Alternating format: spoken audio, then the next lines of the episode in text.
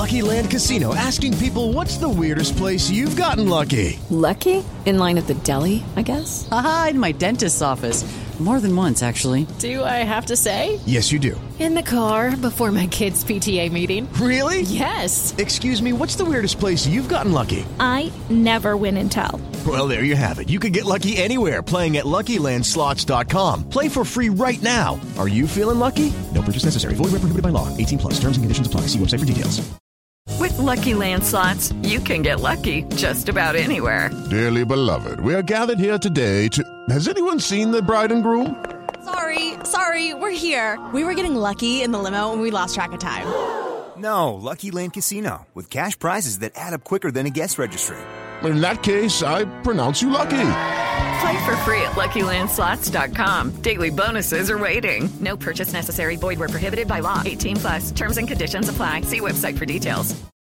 Hello, it is Ryan, and I was on a flight the other day playing one of my favorite social spin slot games on ChumbaCasino.com. I looked over the person sitting next to me, and you know what they were doing?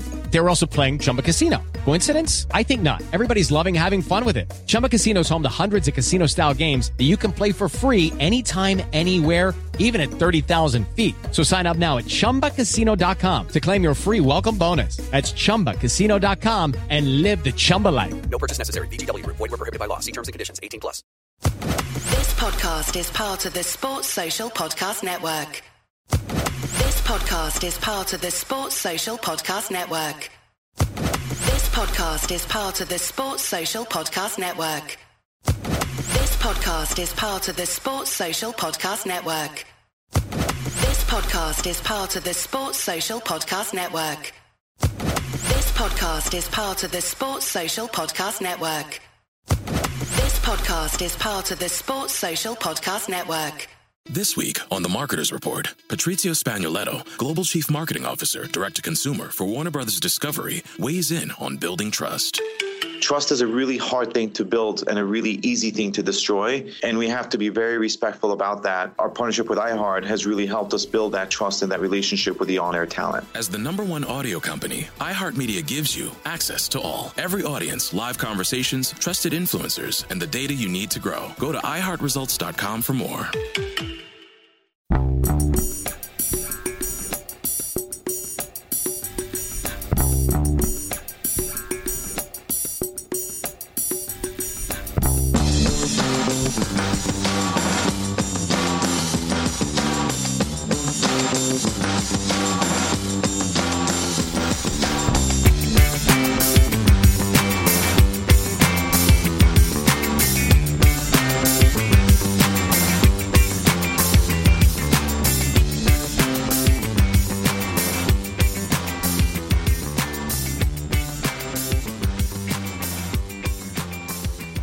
Welcome to a Celtic State of Mind. I'm Paul John Dykes, and today I'm delighted to be joined by Ramon Vega to discuss his uh, illustrious Celtic career. Ramon, welcome to the show. How are you doing? Oh, very well. I hope you're well too. Yeah, under the circumstances, it's great to, to tie in with ex Celts and have a wee chat about the good old days. But hopefully, we can also talk about where Celtic are just now, Ramon. Do you get a chance to keep up with the developments at the club? Oh, very much. I'm very much, uh, obviously, Celtic never going to be uh, uh, forgotten, especially personally because I got uh, a very good experience with Celtic and, and also the supporters at the fantastic. Even was short, but very, very intense and sweet in the same time. So it's never going to be forgotten. And that's why I'm very having a big eye, especially now. This season was a special season as well. So I had a a good eye on it as well. So uh, yeah, I'm definitely following Celtic. Brilliant. I mean, see, when I look back at your arrival at Celtic, as I was saying to you earlier, I think I've seen most of your games. But um, when you look at the amount of silverware you got for the games you've played, as you say, it was a very sweet period in the Celtic uh, history. But when you look back to your early career playing for Grasshoppers, making a name for yourself in Swiss football, and you compare it now to the kind of standards of Swiss football in mind, obviously, with us having Albian Ajeti. Um, where is Swiss football at the moment, Ramon? Is it still a high standard?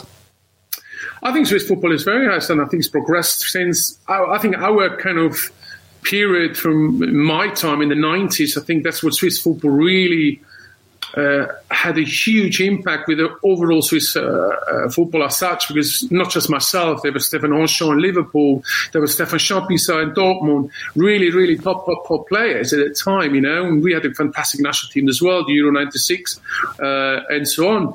I think there was the start of a huge successful period for the Swiss national team as well, as you can potentially see now, the last 10, 15 years, uh, the younger generation really improved massively, and the Swiss football has a I would say, a very good high standard in terms of quality players.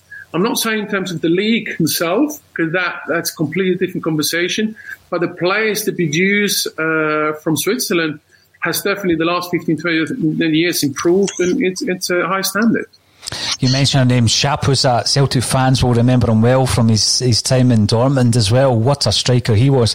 But um, obviously we have Albian Ajeti. And just over the last couple of weeks, he's, he's come back into the side, Ramon. And we look at a player like him. Obviously you moved about yourself. You went from Switzerland to Italy before coming to Britain. Uh, Ajeti's come in. He's a fairly young man. He's um, obviously moved from Switzerland to England and then up to Scotland. How difficult is it during these times for a player to come to a club like Celtic where perhaps his family are back home, he can't integrate with his teammates? It must be really difficult. Well, I think it is very, very difficult. But you know, when you go in, in the journey as a football player, as a professional player, you have to uh, calculate the thing that that's going to happen in your career. You know, uh, you've got you're a professional player it's going to happen if you want to be an international player on top of that, not just playing in Switzerland.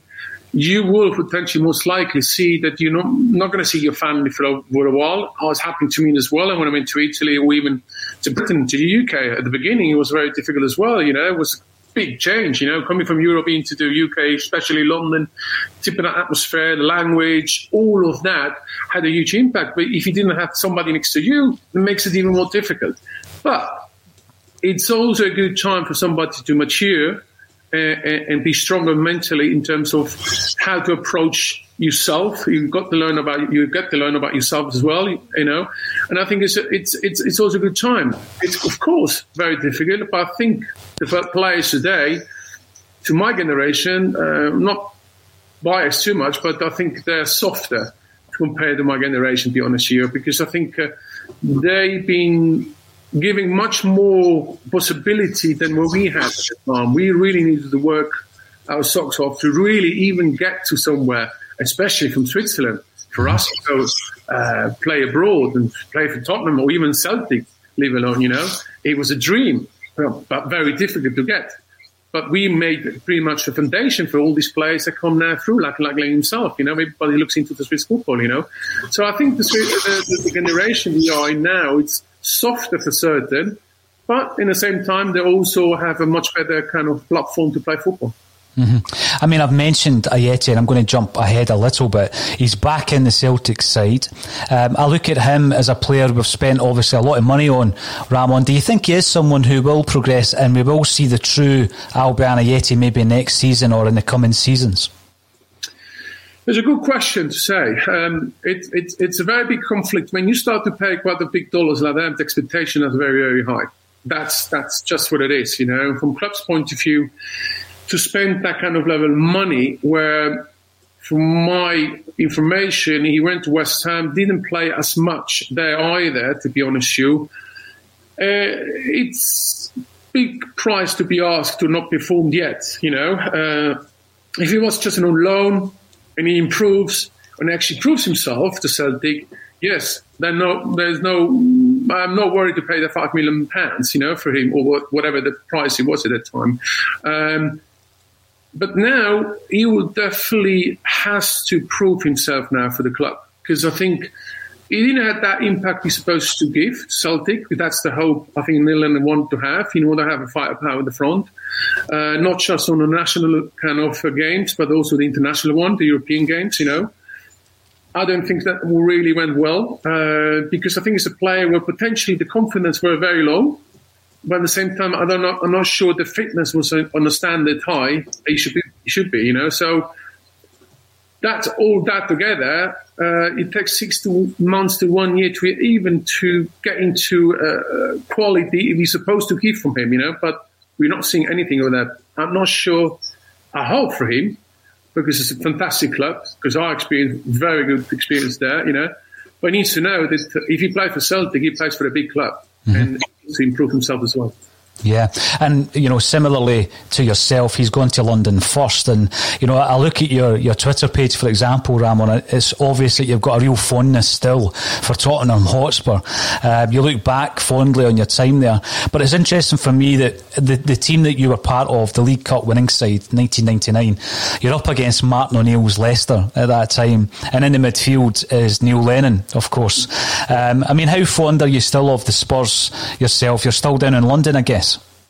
Listen, I, it, it's very clear. As a player, when you play for nearly four and a half years, like Tottenham Hotspurs, and it's a big club, it's a London club, it was pretty much my first club in Britain at the time. Uh, I had, you know, a great, great experience with them as well. But at the same time, when you're winning a league cup like that, which even today is historical because not many cups they won uh, since then, you know, when I was part of the 99 that you, mentioned too of course, uh, I, I, I follow them and I still have uh, a lot uh, communication with the, with the club themselves.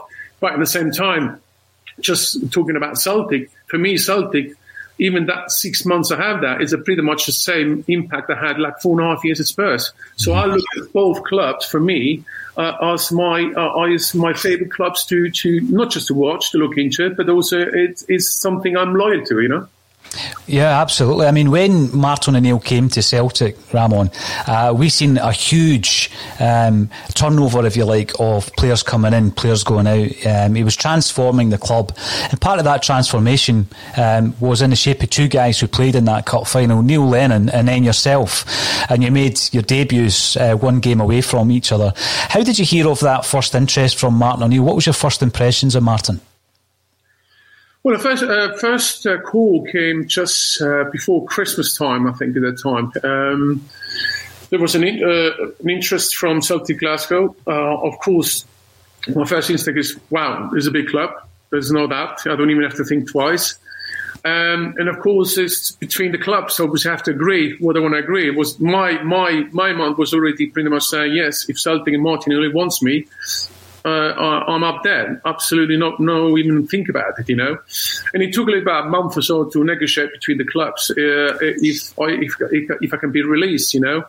And when I got the call from Martin O'Neill to, to meet me on top of that down at London, when it really was getting concrete uh, about my contract, uh, it was a maximum 30 minutes meeting.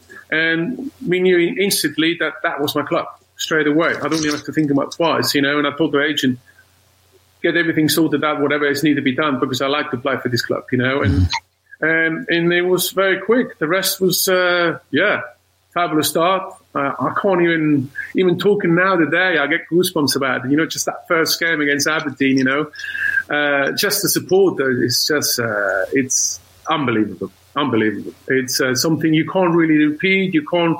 You know, I'm very lucky that actually I had this experience as a player because uh, I always say to all my ex-international players or all the players I know around Europe, I say, where, and they always ask the question, where do you most enjoy it, you know? My first club in mind is always Celtic. And mm. because I think it's the club himself just gives you such a warm, enthusiastic welcome where it's just like a, uh, you, you, just go into very quick into, and that really had an impact on me as well. And uh, and scoring straight away two goals in the first uh, game, I think uh, you can't have a better start, to be honest, you know. Oh, great memories. I mean, every home game was a 60,000 sellout. We were beating teams like Aberdeen 6 nothing in your debut, like you say. And you were surrounded with players such as, you know, Henrik Larsson, Chris Sutton, Neil Lennon. I mean, when you look back to the likes of Larsson, who obviously had a, a, massive impression on, on the club, what did he do differently, Ramon? I know that, you know, he's got the, the technique and he's got natural ability, but how did he apply himself differently? Or was it all down to natural ability? Well, I think it's a mixture of both, be honest with you. I think Henrik Larsson, what, what he has is he was a typical kind of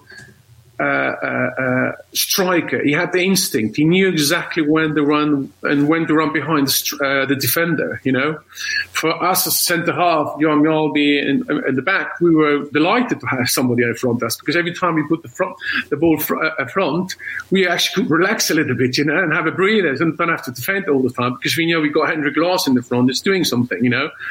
But I think the, the combination with Chris Sutton together really helped a lot. I think for Henrik Larsson's game as well because I think. Chris Sutton was fantastic holding the ball in front. He was a big fella as well. And I think the combination between these two was fantastic. Even for us as, as a centre half, we had an option. We always knew whatever happens, you always have a good look on, Chris Sutton, have a chip into him, and you know that Henrik Larsson just go around him, you know. And that's we scored many goals like that, you know. I think the natural instinct of Henrik Larsson was really, really that kind of uh, uh, uh, special about him, or even uh, defending him in the, in the training ground. You know, it was difficult because I, I remember first week I nearly injured him. I thought, oh god, my career is already finished Celtic. You know, but um, it, it, it, was difficult because in one stage you thought you mark him, you have him really under control, and suddenly he disappears silently. You know, it was not the kind of the screamer, very quiet, silent, but he had the instinct. He was always there where whereas Danger in the 80 yards box. And that's just uh, a fantastic talent, and he was great for Celtic. I think is without a doubt a, major legend there. Absolutely. Oh yeah, and we look back on that period as well as a time when Martin O'Neill really galvanised the club. Ramon, he brought us the success that we so craved after a really poor season the year before. And I've, I've heard from some of your ex teammates that he wasn't really a training ground manager. Is that would you say that was the case? It was more John Robertson and Steve Walford. Oh, absolutely, absolutely. I, I can join my ex players as well. I was, for me, was very surprised because on the continent you got this very hands-on coach on the ground doing the training sessions and everything. And Steve Walford and, uh, and Robson, fantastic two assistant coach. I think that, that that makes also a big difference. It's, it depends who you have as your right hand man or two assistants. You know, Martin O'Neill really give full confidence and responsibility to these two, and these two really gave also the kind of the attitude, the, the, the kind of the team uh, spirit, you know, what you needed. And you can see uh, Stephen Walford and everything, we always joked and everything else. But the training session was tough and also entertaining. But Martin O'Neill, in this case, it was by Thursday, Friday, he was maybe coming into the training ground, watched us playing the five sides, whatever we played at the time, and that's it. And for me, it was a very big surprise. I had no clue on Saturday. Is he coming in now on Saturday or not? Or is he going to be in the stand, you know? So Martin really was really kind of not hands on in terms of training. But when he was uh, on the on the match day, he was on there. That, mm. that you feel Martin O'Neill was there. He was, uh, yeah, his passion. When his, things really didn't go well, you can really hear him properly, you know. Uh, then you can see Martin O'Neill was uh, hands on on it. That's for sure. I've heard you speaking before, Ramon, about the, the expectation at a club like Celtic is to win every single game. And even, you know, when you, you look down south, some of the big clubs down there don't have the same level of expectation. And it turns into a crisis if you don't win every game. I mean, actually, as a Celtic player, you only lost two games, and that was after the league was won. I noticed that earlier on today, so you were quite good at winning games at Celtic. Is that something that anybody actually speaks to you about, or do you just know because of the standards around you that uh, defeat isn't an option? Well, I think more today than before when I was coming to Celtic, because I think Celtic really done a fantastic, uh, well, in the last 10, 15 years, it was fantastic successful, you know. Obviously, the 10 in a row scenario was, we were talking about it, you know, it's, it's, it's a fantastic achievement, you know, from point, point of view. You know. So now today, the expectation is, is definitely higher because obviously when you build up a track record winning trophies with a big club like Celtic, the expectation from the fans and from everybody around wants to win every weekend. And also on top of that, now they want to play well. Because before, they were happy just to win the game. Now they want to win the game and also play unbelievable. So the expectations really, really got higher today than when we potentially played. For us, it, we just broke that time, that treble winning kind of year Rangers was leading for eight, nine years at the time, and we came in and just won. That's it. We had a treble winning year, fantastic games. We played well. Everybody was happy. The supporter was over the moon. We were we were also very happy as well.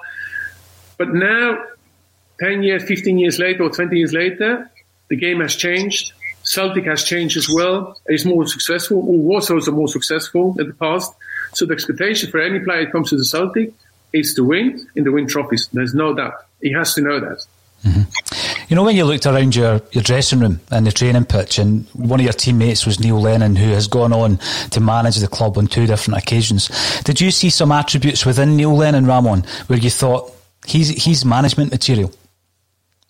Yes, I think in the dressing room, what, what I, I see from that dressing room, I was at the time, you've got Chris Sutton, you've got Lennon, Paul Lambert, who was also manager, Jan Mjalbino. We were characters. We were kind of really not little boys. We were characters. We were pretty much sometimes we were aggressive against each other when something's not happening on the pitch and dressing room something at half time. I'm not going to say it now here because I always have to start to swear. there was 15 minutes really flying shoes around in something like. You know, especially Neil Lennon, non, all us. We were we were characters. We wanted to win. We were winning for it. Neil Lennon could see already that time. He was really going that direction. He was already guiding kind of some of the players, especially some of the young players who were coming through with us as well. And for us as foreign players, we, we were there as well. We kind of you know, listen to him as well. So you, you could see at that time, if I look back now, he was going that direction, you know. And I'm actually, you know, uh, not surprised now that he was also very successful because I think he's done a fantastic job for Celtic, to be honest, you know. So, but, you know, it's it's different games now, different year. But uh, I think if you look back what he's done in the past as a player and as a manager for Celtic, I think he's done a very good job. Mm-hmm. Yeah, and I mean, again, I look back at the team that you were in, Ramon. What was it like off the park? I mean, was there a good camaraderie? Were you able to socialise away from the training pitch as well? Absolutely. I, I, got to know Glasgow for certain. That's one thing, you know. I think it's. Uh, uh we had, we, I, I, had some fun memories. It's absolutely, you know, Chris Sutton just giving always jokes every day on the training, um, after the training, we go for lunches or something like that. We really kind of, it was a camaraderie always together. And I think that was also one of the crucial part of success because it is key to success that you are not just a team member, but also uh, you, you, you, you are together. You know, you leave every day, you train every day. You're like a family in a way, you know, and mm-hmm once you, you got that spirit into it on the Saturday, when something might not go well, because happened, that's that's football for you, you know. That sometimes maybe the first thirty minutes, maybe one or two players right next to you do. It's not that day. You can encourage them because you start to know them why potentially they have that issue today, you know. And and that makes also a, a very successful team. And I think that's that's that's kind of the success we had at that treble winning year because we had some absolutely fantastic characters, you know, really uh, made made the difference uh, in the dressing room, you know. Definitely, and, and part of the success really was the domination over Rangers. I mean, a lot of players come to Celtic or come. This week on the Marketers Report, Patrizio Spagnoletto, Global Chief Marketing Officer, Direct to Consumer for Warner Brothers Discovery, weighs in on building trust trust is a really hard thing to build and a really easy thing to destroy. And we have to be very respectful about that. Our partnership with iHeart has really helped us build that trust and that relationship with the on air talent. As the number one audio company, iHeartMedia gives you access to all, every audience, live conversations, trusted influencers, and the data you need to grow. Go to iHeartResults.com for more to Scottish football, and that's the big one you want to play. And you never lost against Rangers, Ramon. That's a record uh, that anyone would be proud of. I'm very proud of that. I'm very, very proud of that. You know, so yeah. Absolutely. How do you prepare for a game like that? Again, you know, tension is high. Uh, obviously, you're playing to the packed crowds. It's a massive rivalry. How do you prepare for that game? It's it's listen. If I compare now to the London Derby, like you know, Spurs, Arsenal, you know, it's always a big big derbies, you know. And I got used to that four and a half years playing that, you know, you're in, you're out. But when I came to Celtic, and it was my first kind of firm game, you know, everybody was talking about Barsbad, it didn't how intense a week before, you know, the fans already kind of full of emotion or even come down to the training ground. So until you don't have it, you don't experience yourself personally, you can't even imagine how intense actually that week before the game is. It was unbelievable. I never, I couldn't even describe it. I, was, I remember still in the old training ground just off the Celtic Park there. We used to walk that you know. It was about, oh, about 1,000, 1,500 fans that were already there, just on, watching us first of all that, and then just walking back where everybody was there from from, from Ireland, from, from from all around the world. People were coming to watch us, and for me that was absolutely unbelievable. And I just, I and every day was more, more intense. You can hear that even Glasgow as a city was really on fire. You can see the divide between the Celtic and the Ranger supporters, you know. And, and then I actually loved it. It's really the, the intensity of, of, of before the game. And then on the game day, it was like, I was like a little boy, shy nearly, because I never experienced such uh, passion, uh, uh, especially at the park, uh, before coming out the tunnel, coming out the sta- uh, into the stadium as a player. It was unbelievable. The intensity, the passion of the fans is something you can't can't forget. It's for me as a player, definitely without a doubt, one of the most uh, best experience I ever had is these Old Firm games. You can't, it's, you can't describe it. You have to experience. And I think as a player, but also for people who never watched as a, as a supporter or as a, any uh, Old Firm, you has to watch that because that's just a different different ball game. Different ballgame. You liked a goal when you were up at Celtic Park, and um, you actually scored against Rangers, and it was disallowed. How disappointing on your second game against Rangers was that? Very much, very much. I was really, really hoping to score uh, against them because at that time, Rangers, uh, be honest, was also a very good team, you know, at the time. And Amoruso, you know, but that's a fantastic team there. The De Boers, all of these guys, you know, really top, top, top players they had, you know. Um, and scoring against them, it will be going down to history again for me. You know, not it, it was a shame. I was very disappointed, to be honest with you. When the day uh, I got a track record not losing against Rangers. For me, that's also a very, very, very good one. I'm very happy, proud about it. Absolutely. You mentioned uh, Barrowfield. Uh, you know, that's a historic uh, part of the Celtics um, story as well, as is the kit man when you were there, John Clark. I noticed that you tweeted out about John Clark the other day there. How important are guys like him in the, in the great scheme of things at Celtic Park? this is what I was trying to say. You know, I think when I came to Celtic, even I have never trained with the players. I remember Aberdeen game. Uh, I arrived on Friday afternoon or something like that to Glasgow. On Saturday there was a game. I never thought in 100 million years I'm going to play my first game. I never trained with the players. I don't even know all of the names to start with. Of course, some of their three or four guys. That's it. I say hello in the dinner the night after the next day. That's it. I'm going to sit on the bench, watch them, analyze them, etc. And then start Martin O'Neill, two hours before the game, mentions my name. I was absolutely, first of all, I was afraid because I had no clue with who I'm dealing with, you know, and straight going the wall cold, uh, uh, uh, cold water. But the minute I was announced as a team uh, member, all the other players immediately make you welcome straight away. And that, just that making welcome made me uh, less nervous to start with. I felt immediately I was there already for six months or more. And I think after the game, I showed it as well. I had always the confidence to play with them like I play all the time. And then, of course, scoring two goals in my in my first game, uh, it was fantastic. It's, uh, it's a memory day. It's definitely uh, something to to memorize. You know, again, the, with legends like John, they're very important.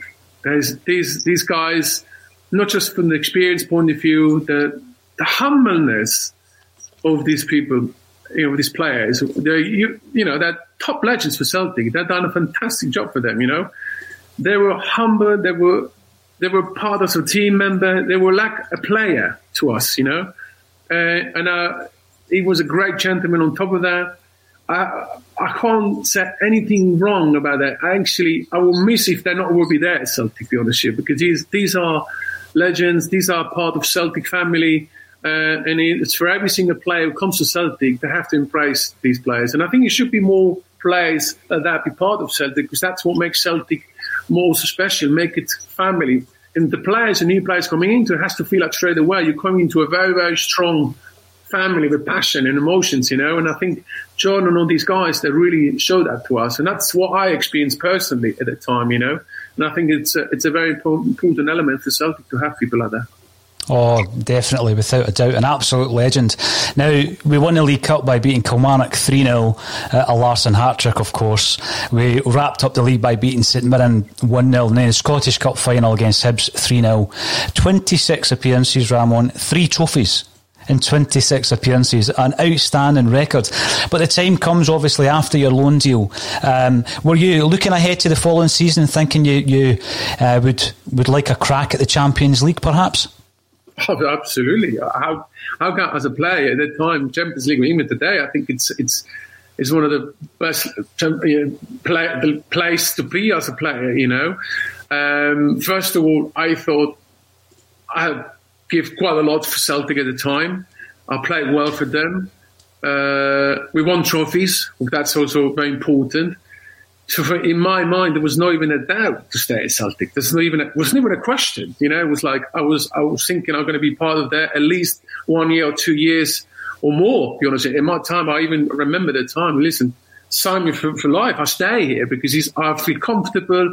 Uh, I loved Glasgow at the time. I, I, loved the whole environment. I loved Celtic at the time, and I I, I thought I'm going to stay here, but never really pretty much came to even to a conversation to potentially stay. And that was my biggest disappointment, mm-hmm. to be honest with you. Because I, I, I, at that time thought, what did I done wrong to not deserve have another year or two years? You know, yeah, they were saying I went down to Watford because of the money. No, it wasn't because of money. It was, in, in, you know, Watford was not in the Premier League; it was in the second division at the time. You know, uh, I think Celtic was way much more attractive proposition because we can play the Champions League and so on, you know.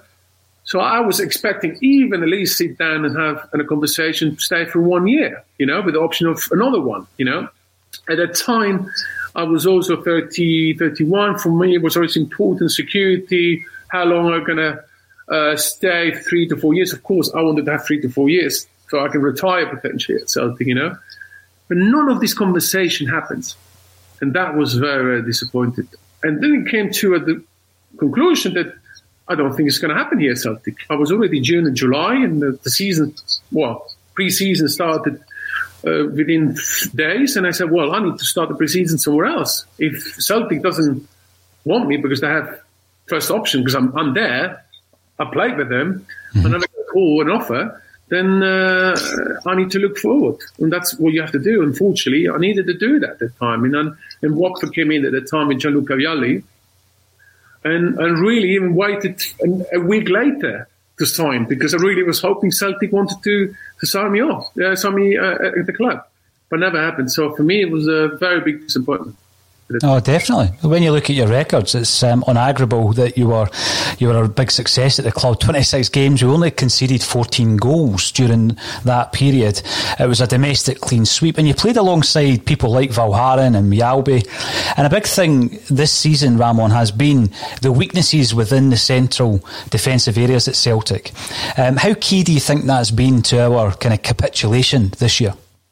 Very much, very much. I've been following it. Uh, from the start, and I think uh, that department was, uh, without a doubt, the weakest in terms of uh, uh defending side point of view, but also uh, in terms of characters within that defending department. You know, there's no you, you couldn't see a leader coming in out of over the defense. You know, because sometimes that's where you need to have someone. We at that time, as you just mentioned, we had some unbelievable defender. Johan Mjällby, Van Galen, myself. We were three at the back. We were like we understood each other. We, we, we, we were talking to each other. We, we, were, we were leaders in, independently to each other as such, you know. We didn't, don't see that today at, at Celtic. And that was definitely without that one of the biggest. The other part is that, that the weaknesses was that kind of connection between the centre half and the centre midfield players. These two parts was also not really communicating very well during the whole season. And these that that department has weakened the uh, the Celtic. That's why they also conceded quite a lot of goals because of that. Because if that centre part it's not really organised well, and you don't have a very leading position there, then it's very difficult all the other positions to actually melt into that. That these these two positions, uh, from my point of view, I think was very weak during the whole season. The centre half or the middle and the centre midfield players, you know, these parts were very very weak. Mm. There's there's big changes afoot. Um, we've seen some of them being announced recently with regards to Peter Lawwell uh, retiring at the end of the season. There's talk about a director of football and perhaps even a change in manager. Now you know Neil Lennon pretty well, having uh, been his teammate for six months. Do you think it's time for a change, Ramon? You came after a really disappointing season, and the change was massive with Martin O'Neill. Do you think that's the kind of transformation Celtic need this time round? Listen, I think uh, first of all, I have to congratulate the CEO uh, because I think he's done a tremendous job for the club, for Celtic. Let's let's uh, be facts. Talk about facts. I think since he came into, Celtic as a, as a CEO, uh, Celtic was on a winning formula. Done a tremendous job for them. Uh, so I have to congratulate to him first of all because he's done a very, very, good job. Of course, this season I would say was a difficult one because a lot of things really came together, and obviously the pandemics the COVID nineteen didn't help either. Uh, but at the same time, I think I have to congratulate. He's done a fantastic job for Celtic, and I think uh, I wish him all the best for the future and uh, uh, after Celtic in the summer. When personalities like him leaving it's clear there's always going to be a change within the club, of course, because whatever CEO is coming into it, he wants to have it his way, in a way, how to run the club. Of course, he will definitely uh, talk to the ex-CEO once the transition period goes in place, but it's now where you're actually talking what you're going to do in the summer, of course, you know. You're not preparing this in June and July, you're preparing already now. We're actually before Christmas already what are you're going to do in the summer. Buy players in terms of the management team and everything else. So, from Neil Lennon, Neil Lennon point of view, again, he's done a tremendous job for the club as a player and also as a manager. There's not many out there who's done for the same club, played for them, and also managed also successfully. You know, he had definitely not the best season. There's we can't we can't go around that. That's for certain. We don't have to uh, talk around it. He knows that himself. He knows that the season is not really going the direction we want to have it. Uh, it's up to him as well. Where is he? He has to look himself in the mirror and say, "Is this for me it in the in the summer, or does he want to, the Celtic wants to tell, to tell him that he has to leave?" Then there's a question about personalities. You know, if you, as a manager, feel that you still have something to give for Celtic, then you have to stay. And you have to prove it, of course. That's the only way to do it. But if you feel this is not my way anymore, this is not the direction it goes anymore, maybe the players doesn't act on me anymore. Mm-hmm. As a manager, you have to be honest about yourself and say, I think this is, that's it. I've done a fantastic job already. He can't, he can go out of that club, your heads up. There's no doubt. Whatever the season now, good or bad, I think from what he's done until now, he's done a very good job. So he could actually walk out with a very good track record with Celtic, you know. But again, uh, people only look at it, what you've done last month, unfortunately, in football. They don't look what you've done 10, 15 years ago. You know, that's the thicker side of football, unfortunately, you know. But for him, it's a question himself has to answer himself. Is he prepared? To go further? Is he ready to do something like that to stay at Celtic? And and then it's the question of the management team. Do they, do they want to stay with Neil Lennon and go another season and say, okay, we give him another chance because he's done a good job already until before this season, let's call it, okay? Or they say, we have to change it now and give him the chance to end the season, and after that, we, we're looking for a new manager. I think the new management team has to look very, very careful with that. Now we have to look into the same thing. We've got also the economic crisis coming into it. The club has to look into that side as well. Do, do they're going to spend now heavily in the summer for new players because a new manager comes in? Because the new manager comes in, he will have he wants to have his players as well.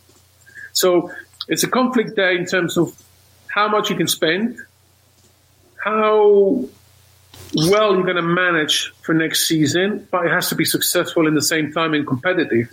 And that's a very tricky way to look into it, you know. So maybe Milan is the cheapest version to stay potentially because he has already the players he wanted. He might continue with his play and add some other players in the summer, or maybe he's completely say, well, we go to completely younger manager, even potentially cheaper, give him the chance to him well at Celtic, a big club like that, and then uh, and build up a team for the next two to three years. Because whatever manager new comes into it, it's not just a one year uh, game. It's a minimum two to three years a build up uh, scenario as a team, uh, as players, everything around him. You know, so it's it's it's a question of the management team how how far they want to go in the summer. Do they want to invest or they don't want to invest? Mm, absolutely. I don't know if they can invest. That's the other question. It's not the only club in, in the world who has uh, potentially financial uh, restriction in terms because obviously fans can't come in. There's less revenue stream coming into it. So for that point of view, it's a big, big, big, the whole goes into it. So you need to be very careful how you manage that club. And I think until now, Celtic was managed very well on that side, extremely yeah. well. So, so we need us as, as, fans and as followers and supporters, we need to look at that side as well. We want to have Celtic still at the top, but we also don't want Celtic like what happened with Rangers going, going bankrupt. You know, so we need to make sure that it's not going to happen that side. So you know, it's, it's, it's, it's a difficult task to, to do it, but it's definitely doable because I think everybody's in the same boat. Everybody's trying to, to make sure the cheapest version to go into it, not just Celtic, any club in the world at this point now. So that's a good thing is because everybody wants to do uh, cheapest version the best way. Maybe now is a good time to have the best manager with a not major salaries with the best players. I mean, those are not major salaries at this time of the period. That's nice. a good to do it. You know? Yeah, yeah. We're moving in out of difficult times, but some troubled waters ahead. I, I would feel, Ramon. What about yourself? What does the future hold for Ramon Vega? Well, at this point, uh, the future holds. I'm like yourself. We are pretty much. Uh, uh, I'm in football involved. That's that's that's uh, a fact. I'm not just advising federation, football federations around the globe, or football clubs as well, uh, especially on the sporting director side point of view and the CEO level. Um, so, yeah, it's definitely one of the direction uh, I would definitely look into it. I already have some options to potentially go involved in, in a football club as either as football director or, or, or as a CEO, because obviously I'm merging the two financial knowledge and the football uh, together from my uh, past, the last 20 years. So yeah, this is something I'm actually, uh, at the moment I'm in discussion with various uh, uh, clubs and federations as well at the same time. I'm on the advisory board of some of them already.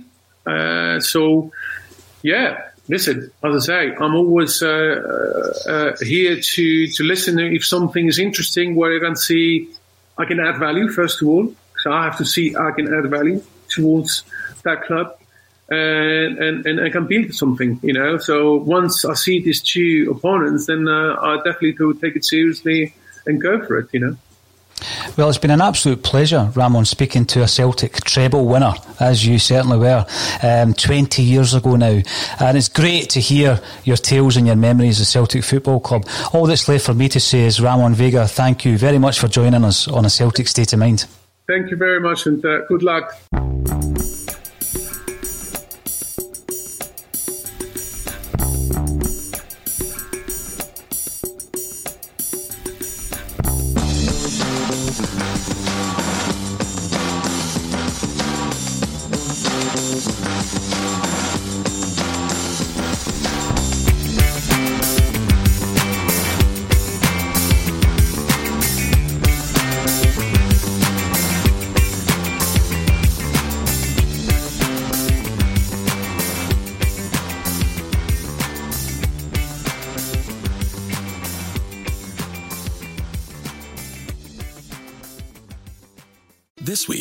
Marketers Report, Patrizio Spagnoletto, Global Chief Marketing Officer, Direct to Consumer for Warner Brothers Discovery, weighs in on building trust.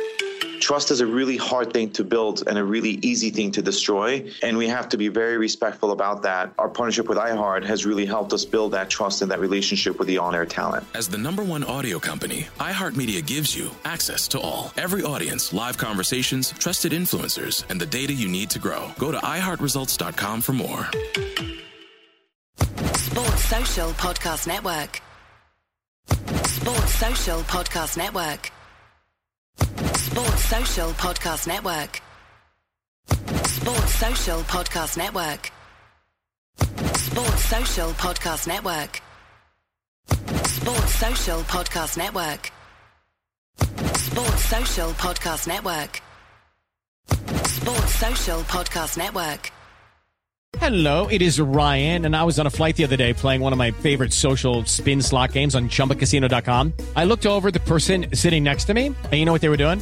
They were also playing Chumba Casino. Coincidence? I think not. Everybody's loving having fun with it. Chumba Casino is home to hundreds of casino style games that you can play for free anytime, anywhere, even at 30,000 feet. So sign up now at chumbacasino.com to claim your free welcome bonus. That's chumbacasino.com and live the Chumba life. No purchase necessary. Group. Void prohibited by law. See terms and conditions. 18 plus.